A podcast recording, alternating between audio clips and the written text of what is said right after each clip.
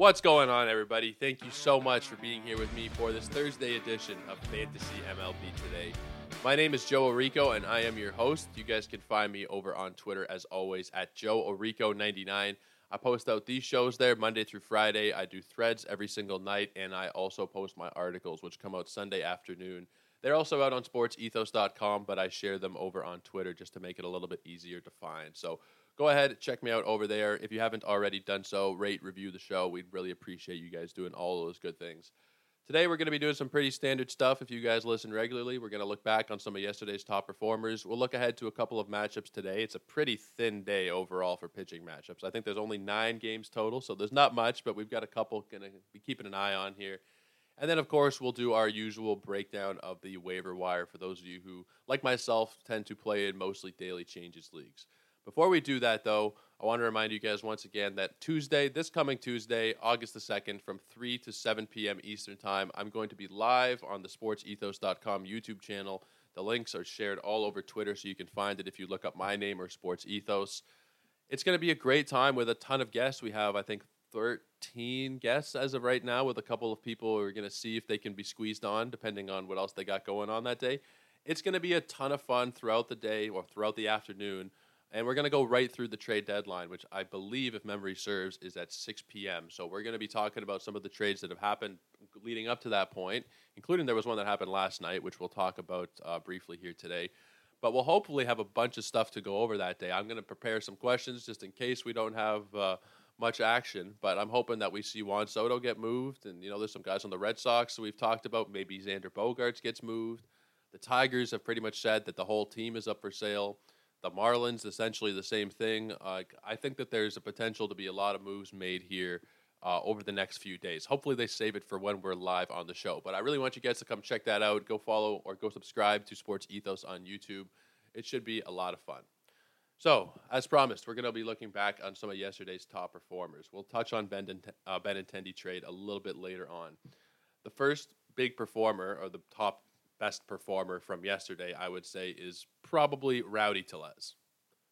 Now, I suppose you could make the argument that Bobby Dalbec had an equally solid game, but he also had two home runs. But we'll start here with Rowdy. So, Rowdy had two home runs. He scored twice. He knocked in six, and he also drew a walk. For the life of me, I said this yesterday on Twitter. I can't understand why Rowdy Tellez is so disrespected in the community. He's 55% rostered in Yahoo leagues. That's like way too low. He's 124th ranked player for the season. He has 20 home runs and 64 RBIs.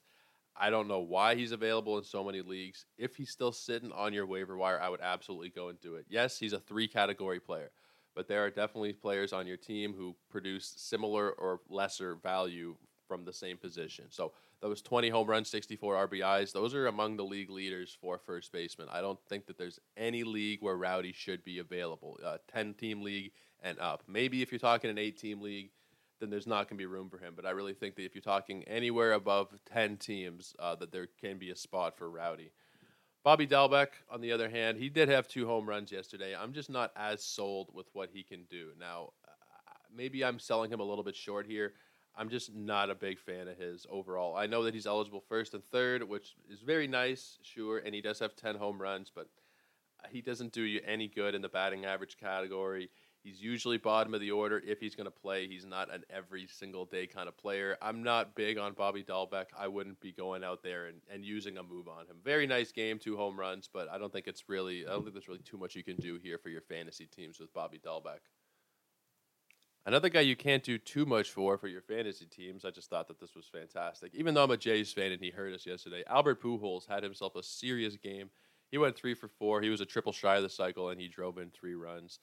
It's probably the last game he's ever going to play in Toronto, which is sad for me. I grew up absolutely adoring Albert Pujols and the Blue Jays, so it's a bit of a mixed emotion there.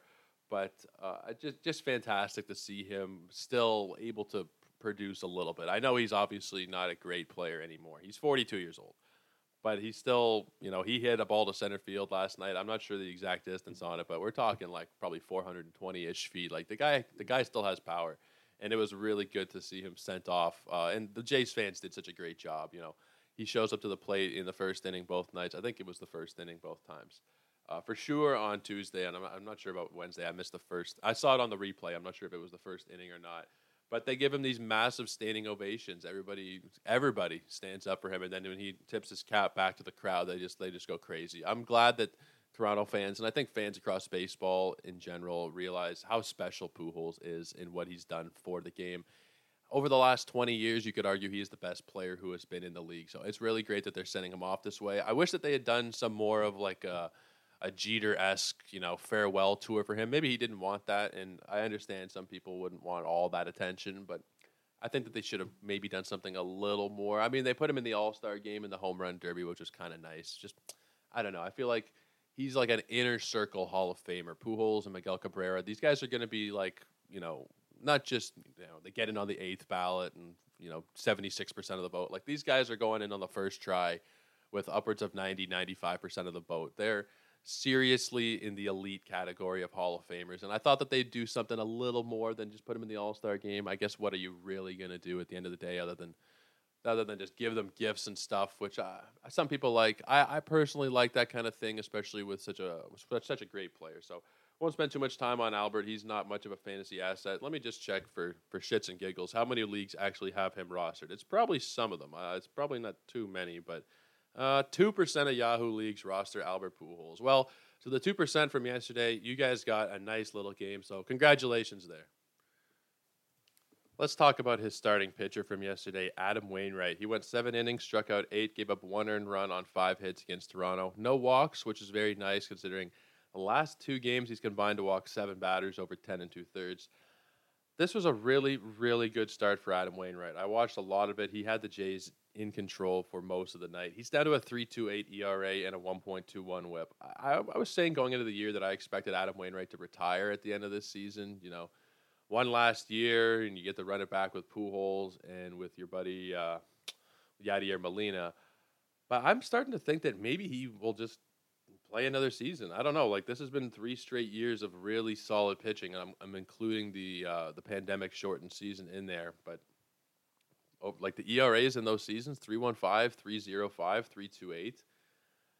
Maybe he goes for one more season. I wasn't expecting it at all coming in, but I think that the chances of that are are growing, especially if St. Louis is able to field. You know, we know St. Louis fields competitive teams. If they're able to go out there and really compete, maybe they just fall a little bit short. You know, they go out in the CS or whatever the case may be. I think that we will possibly see Adam Wainwright back. I haven't heard him say anything definitively like that he's going to retire. And uh, before I, I'm gonna take a look at this here before I look like I'm look like an ass. Uh, he said hints it's his final year, but he's still executing. So yes, absolutely, he is still executing. Uh, I don't know honestly. I, am hoping that we see one more year of Adam Wainwright. Anyway, uh, some people online, there's been opinion pieces written. Some say he's going to retire. Some people say he's he's still killing it, so he's to keep going. Hard to say. I'm hoping that we see one more year, though, especially if he keeps pitching like this. Corbin Burnes had himself a pretty good start. He gave up three earned runs, which is the most he'd given up in a month. But still, I mean, he struck out 11, he gave up five hits, got the victory. I, I with Corbin Burnes, I find myself always looking at his performance and just being like, is there anything to really criticize here? Is there something I can say this this was not good enough or whatever? Most of the time you find yourself and it's like eh, no. I mean last time out against colorado he only struck out five he walked two. You can kind of criticize a little bit there but for the most part uh, there's really nothing to worry about with corbin burnes here. I still think that he will win the cy young in the national league. I think that it's going to fall off for alcantara down the stretch. He needs deep games. He needs to go seven or eight innings into games to be able to have that kind of fan, not even fantasy value just regular value build up those strikeouts the win number is not going to really be there because he's with the Marlins. I still think Corbin Burnes is going to repeat as Cy Young. I've been back and forth on that one a little bit, and I think throughout the year I've had four different choices. It was Pablo Lopez, and then Alcantara, and Rodon, and I believe Corbin Burnes are the four of them. It's hard because things are always changing, and you're never really sure what's going to happen the next start. And you know, one really bad start from any of these guys is enough to really hurt their case. Let's just say hypothetically Alcantara goes out there and gives up eight earned runs next time. It's extremely unlikely, but it's possible. That would probably make Corbin Burnes the betting favorite in the in the National League. Tony Gonsolin is pretty much neck and neck with him there, 2.26, 2.31, respectively. If Alcantara has a bad start, then the you know the the odds-on favorite will probably go to Corbin Burnes. So I would, if you're you know into betting and you're trying to hedge your Alcantara bets, I think Corbin Burnes is a really solid uh, way to go there. Let's keep it going here with Luis Castillo, who I think this was likely his last start as a Cincinnati Red. He threw seven innings, gave up six hits, three earned runs, one walk, and also struck out eight. Only on 92 pitches as well through seven innings, so pretty efficient work for him there. I like Luis Castillo. I'm just worried that he's going to go to the Yankees and he's going to have that short porch in right field, and it's really going to hurt his value. That really applies to any pitchers who get traded to the Yankees. Even, I mean, Pablo Lopez is another one that I mentioned that yesterday. I think it was yesterday, the day before, we talked about that exact same worry. It'd be the same with any pitcher going to the Yankees because A, their ballpark, and B, their division. So that's the team that he's been linked to the most. I'd be a little bit nervous if he does go there, but he's down to a 2.86 ERA for the season, 1.07 WHIP.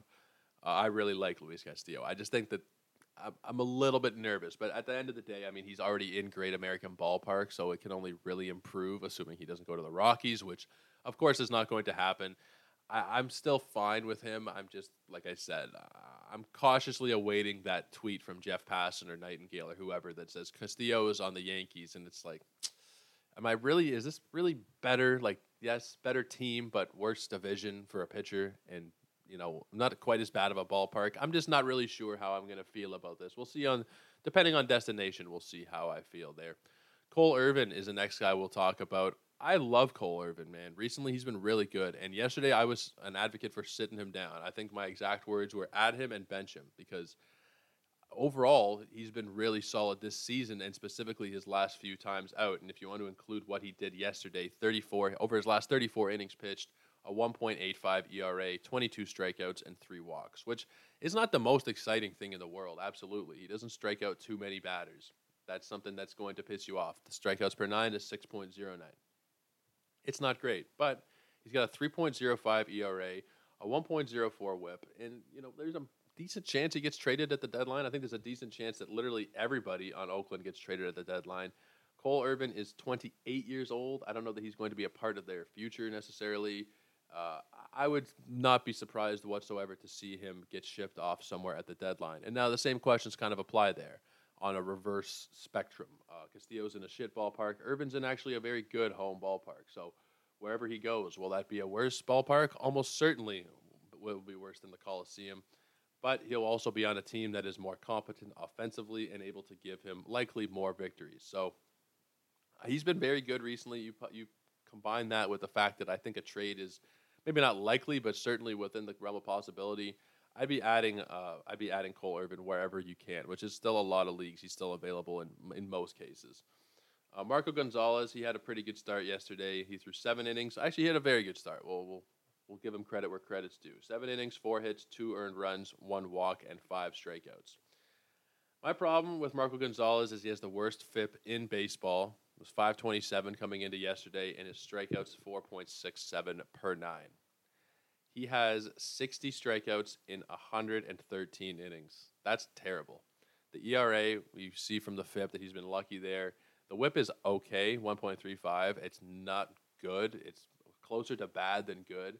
Uh, for what he gives you, you'll take it, I guess. But I'm really not in on Marco Gonzalez. If you have him and you want to try and sell high, I would try and do that. Now, probably not going to be able to do so because the previous couple of starts before this were not good. But if you can get anything back from Marco Gonzalez, like pretty much literally anything, I'd be taking it because he is really due to fall off a cliff any day now.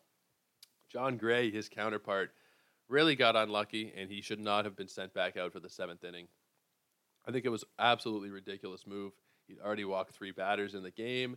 He was already, you, you thought he was done. You really thought he was done here. He went back out. He gave up a three-run bomb. He threw six in the third, gave up five hits, four earned runs. He walked four and struck out eight. That sucks. That's oh okay. Maybe sucks is a little bit too strong. The four walks, those suck. The four earned runs, they definitely suck. The eight Ks, yes, you'll take it. But when you look at the advanced numbers from yesterday with Jon Gray, so his fastball got up to 99.1 miles an hour. 99.1. He's usually averaging 95.8 for the season. He had a 36% CSW, called strikes plus whiffs. That's excellent. The average exit velocity off the bat for his pitches yesterday when players made contact, 77.1 miles an hour, which is incredibly low. those numbers are all really, really good. He's thrived away from Coors overall in his first season here. Uh, I should say here in Texas, his first season in Texas. It's been great. He's not really available anymore. For the most part, he has been scooped up. But you might see one or two ignorant people drop him after yesterday, thinking that there's uh, he's you know he's back to being bad or whatever. Let let's see. Jon Gray, he's still 77% rostered in Yahoo leagues. I would be going and trying to add him if you can. I'm curious though about people who may or may not have dropped him from yesterday because I'm sure that there are at least a few, and I'm gonna go and check that out because I'm willing to guess like I don't know. 150 people maybe dropped. Oh my God, 483 teams dropped Jon Gray after yesterday. You, you see, I just don't get that. That makes no sense. That that right there is a, just a lack of understanding of. Well, first of all, it's someone who didn't watch the game and someone who just looked at the box score, or people, almost 500 of them, who just looked at what he did and it's like, oh, his ERA yesterday was 5.68 the whip was 1.42, and that's why you really need to dig into the advanced numbers. My first couple years playing fantasy sports, I didn't do that whatsoever. I would look at the Yahoo and the ESPN player pages, see who was trending what way, and for the most part, just base it on the previous few games. You can't do that. You really need to dig deep into the numbers. And when you dig in with Jon Gray from yesterday in specific, that is a really good example of someone who is going to be available in leagues now when he really shouldn't be because of some you know some poor managing of her calling a spade a spade. So if he was, if you are in one of those leagues, if you are one of the lucky 483 people, it'll probably be more by the time you guys hear this.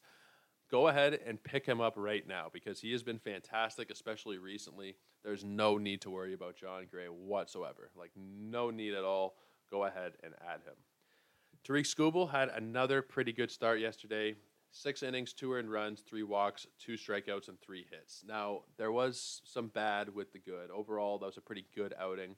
19% CSW, only two strikeouts, obviously not ideal. And he was also down one point or one, two, three mile per hours uh, per pitch. I phrased that really stupidly. Between one and three miles per hour, he was down on every pitch, on all of his pitches, I should say. Jesus, listen, like, can't get the words out properly all of his pitches were down in speed from yesterday. Not every single pitch that he threw, but all his entire arsenal of pitches.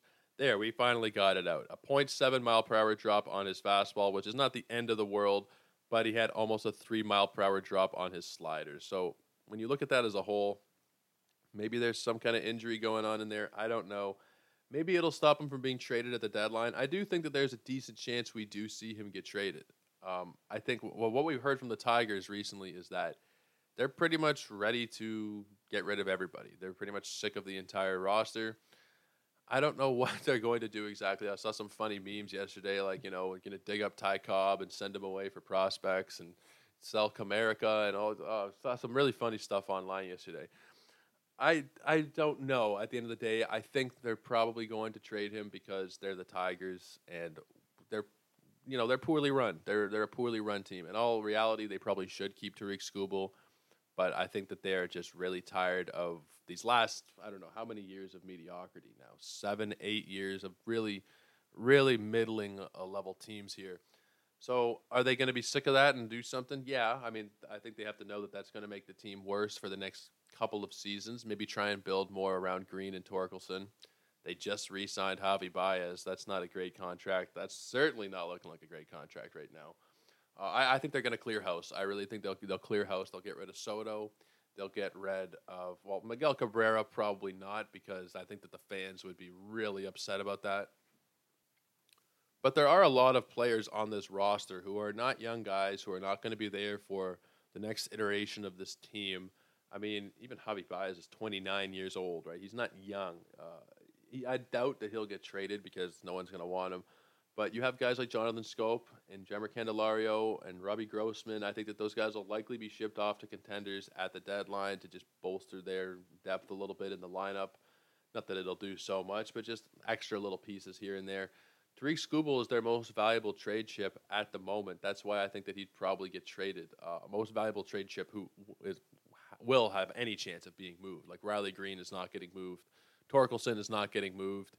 Uh, I think of the guys that will get moved or have a chance of being traded, uh, Tarik Skubal would fetch the largest return. So I think that they'll be happy to move on from him, assuming they can get what they want back. Let's move on now to the waiver wire portion of the show. We'll just go over some of the more added and drop players today across fantasy baseball. Number one is Kutter Crawford. He's been added ahead of his start tonight against Cleveland. He's been pretty good recently, and he has very good stuff. I know last time out against Toronto was not great. It was okay. Like his last two starts have been okay, but his stuff has been really good in these outings. I'd be totally fine to add him against Cleveland here. I think that that should be fine. Alex Wood is next up, and he has been my guy this season. If you look at the last month, over his last 26 and a third innings, he has a 2.05 ERA. That is more of what I was expecting from him uh, this whole season, really. He's got a 4.21 ERA, but as I've talked about at, ad nauseum, Wood and Alex Cobb have just been really unlucky this season. So I'm still adding them wherever they are available. Wood is up to 61% rostered here, and Alex Cobb, as an aside, is 35%. These guys need to be added if they are still available. Wood ahead of his start against the Cubs tonight, absolutely no question. Jose Miranda, this guy went bo- went bomb. He went yard again yesterday. Third straight game where he had three hits, and over the last month, he's ranked inside the top 35. Over the last two weeks, he's batting 423. And just even more fun, over the last week, he's 10 for 16 for a 625 batting average. First and third eligibility, it's not the greatest combo there. Uh, usually, those positions are typically filled out if you are in one of those leagues where you have corner infielder slots and a lot of utility slots, obviously he's going to be more valuable there. If you just have one third base, one cat or one third base, one first base, and one utility slot, he's probably going to be hard to roster in standard size leagues. Like I think he's a must go in 15s, and then in 12s, I think depending on your your settings, he can be valuable there. If you're talking a standard 12 team league, I don't know that he's going to do enough to maintain that kind of value this season. But right now he's batting 281 with 37 RBIs, 9 home runs and 21 runs. So there is some chance that he's able to finish off the year and maintain some kind of value here in 12 team leagues. I'm thinking he's probably going to be more of a go in 15s though. Next up we have Yusei Kikuchi. I am not falling for it again. I've fallen for it enough times this season. A neck injury that sent him to the IL, or they claimed it was a neck injury. I think that there's a good chance that they just sent him to the IL because of how bad he was doing. I'm just not interested here. Uh, I want him to go out and prove it a few times before I'm going to be making ads again. I've I've been made to look like an ass with Yusei Kikuchi this season, a couple different occasions. Uh, he looking he was looking strong as a bull there for like th- I don't know, three or four starts earlier in the season. And then I opened my big mouth and I was like, this is this year's Robbie Ray. He's winning the Cy Young. Another lefty we brought in who was okay where we took him from, and now he's going to be a stud. And oh my God, I feel so stupid about that one. Yusei Kikuchi is just not that dude. Uh, I know that he's at times looked very good, but we cannot be fooled and we cannot be baited into it because he's starting against the Tigers. I, I, it doesn't even matter to me if he goes out there and does pretty well tonight. He's just so inconsistent. He doesn't do much for you in any really any category. His strikeouts are pretty good, but that does not justify what he has done in the other categories. He's been like a Hunter Greene type if you look at his stats this season with less strikeouts. Like that's really what he's given you. Uh, I'm not interested, not in the slightest bit interested tonight in Yusei Kikuchi.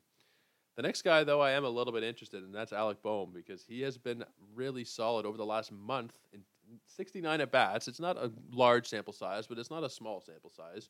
He's batting 420. He's got a couple of home runs. He's driven in 13 in that time frame. Now, he doesn't give you a lot of counting stats, really. The RBIs are pretty okay. The runs are solid at 47. Only six home runs, 39 RBIs, one steal, and a 293 batting average. I still think he can have some back end 12 teamer value. Down the stretch, especially if Bryce Harper comes back, that'll just boost his value in that lineup there. Right now, he's currently batting in anywhere between five and seven, but I think that there's a decent chance you might see him move into the top four as the year goes on. That's just complete speculation, but he's been fantastic recently.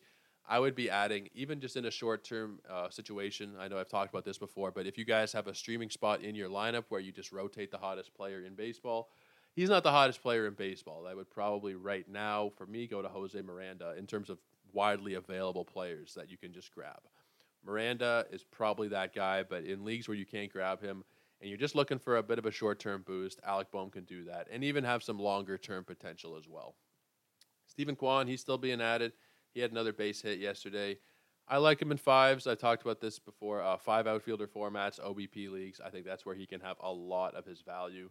Uh, don't need to spend too much time on him there. Brady Singer is the next guy we'll talk about. He's coming off of a 12 strikeout performance against Tampa. Now, I'm a little bit nervous tonight because he's at Yankee Stadium, so I'm probably not going to be starting him depending on your categorical need or how many points you need going the rest of the week. In a points league, usually I'm starting everybody in a points league pretty much. There's the odd bad, you know, matchup where you might sit a guy down, but I'd start him here in points and uh, in category leagues if you need some strikeouts and you're not really worried about ERA, then I wouldn't be so opposed to starting Brady Singer. Let's talk about some drops. Tyler Wells has been dropped in a lot of leagues. Uh, we're looking at uh, more than 4,000. Not a crazy number, but big enough. Uh, he's got a side injury, which has landed him on the 15 day IL. Absolutely, he's a drop. He was doing pretty well there for a while, but he's not someone that you're going to hold on through uh, an injury. So, absolutely get rid of him there. This one hurts.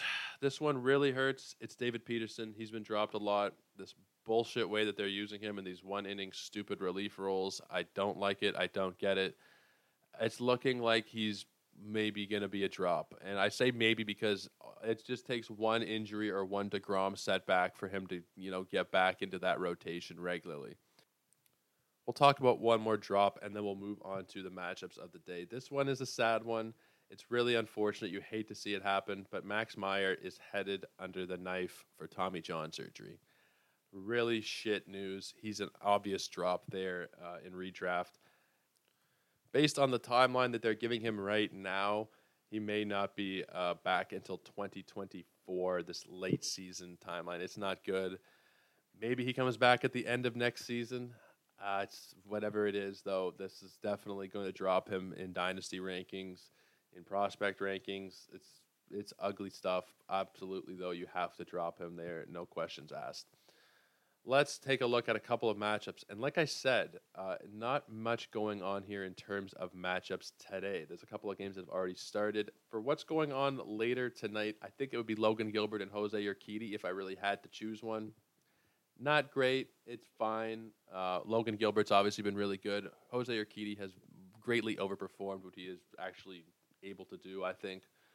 Uh, there's really not much to choose from here. Uh, you have Ohtani also going later on tonight.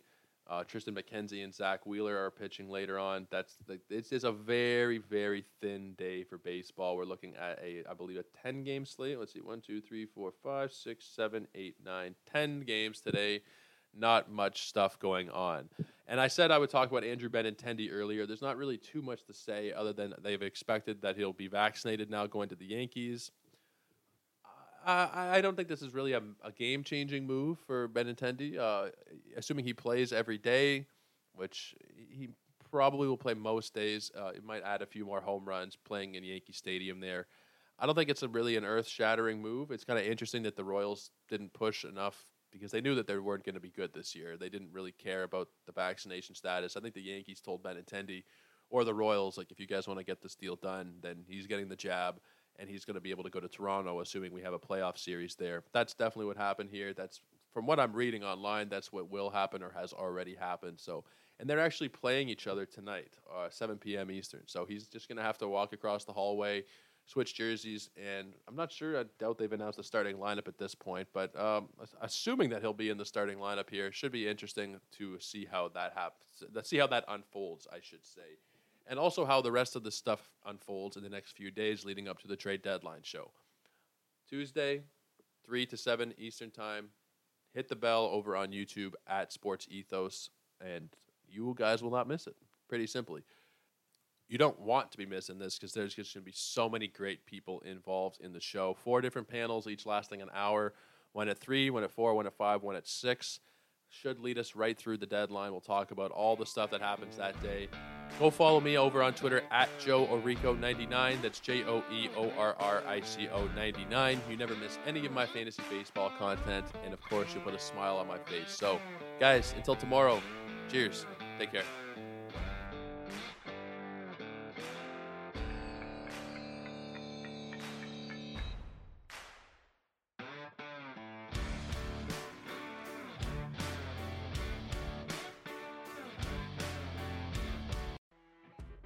You know, when you're listening to a true crime story that has an unbelievable plot twist that makes you stop in your tracks? That's what our podcast, People Are the Worst, brings you with each episode. I'm Rachel. And I'm Rebecca. We're identical twins who love true crime cases that make you say, didn't see that coming, and we hate the people responsible for them. Listen to People Are the Worst now on Apple, Spotify, or wherever you get your podcasts.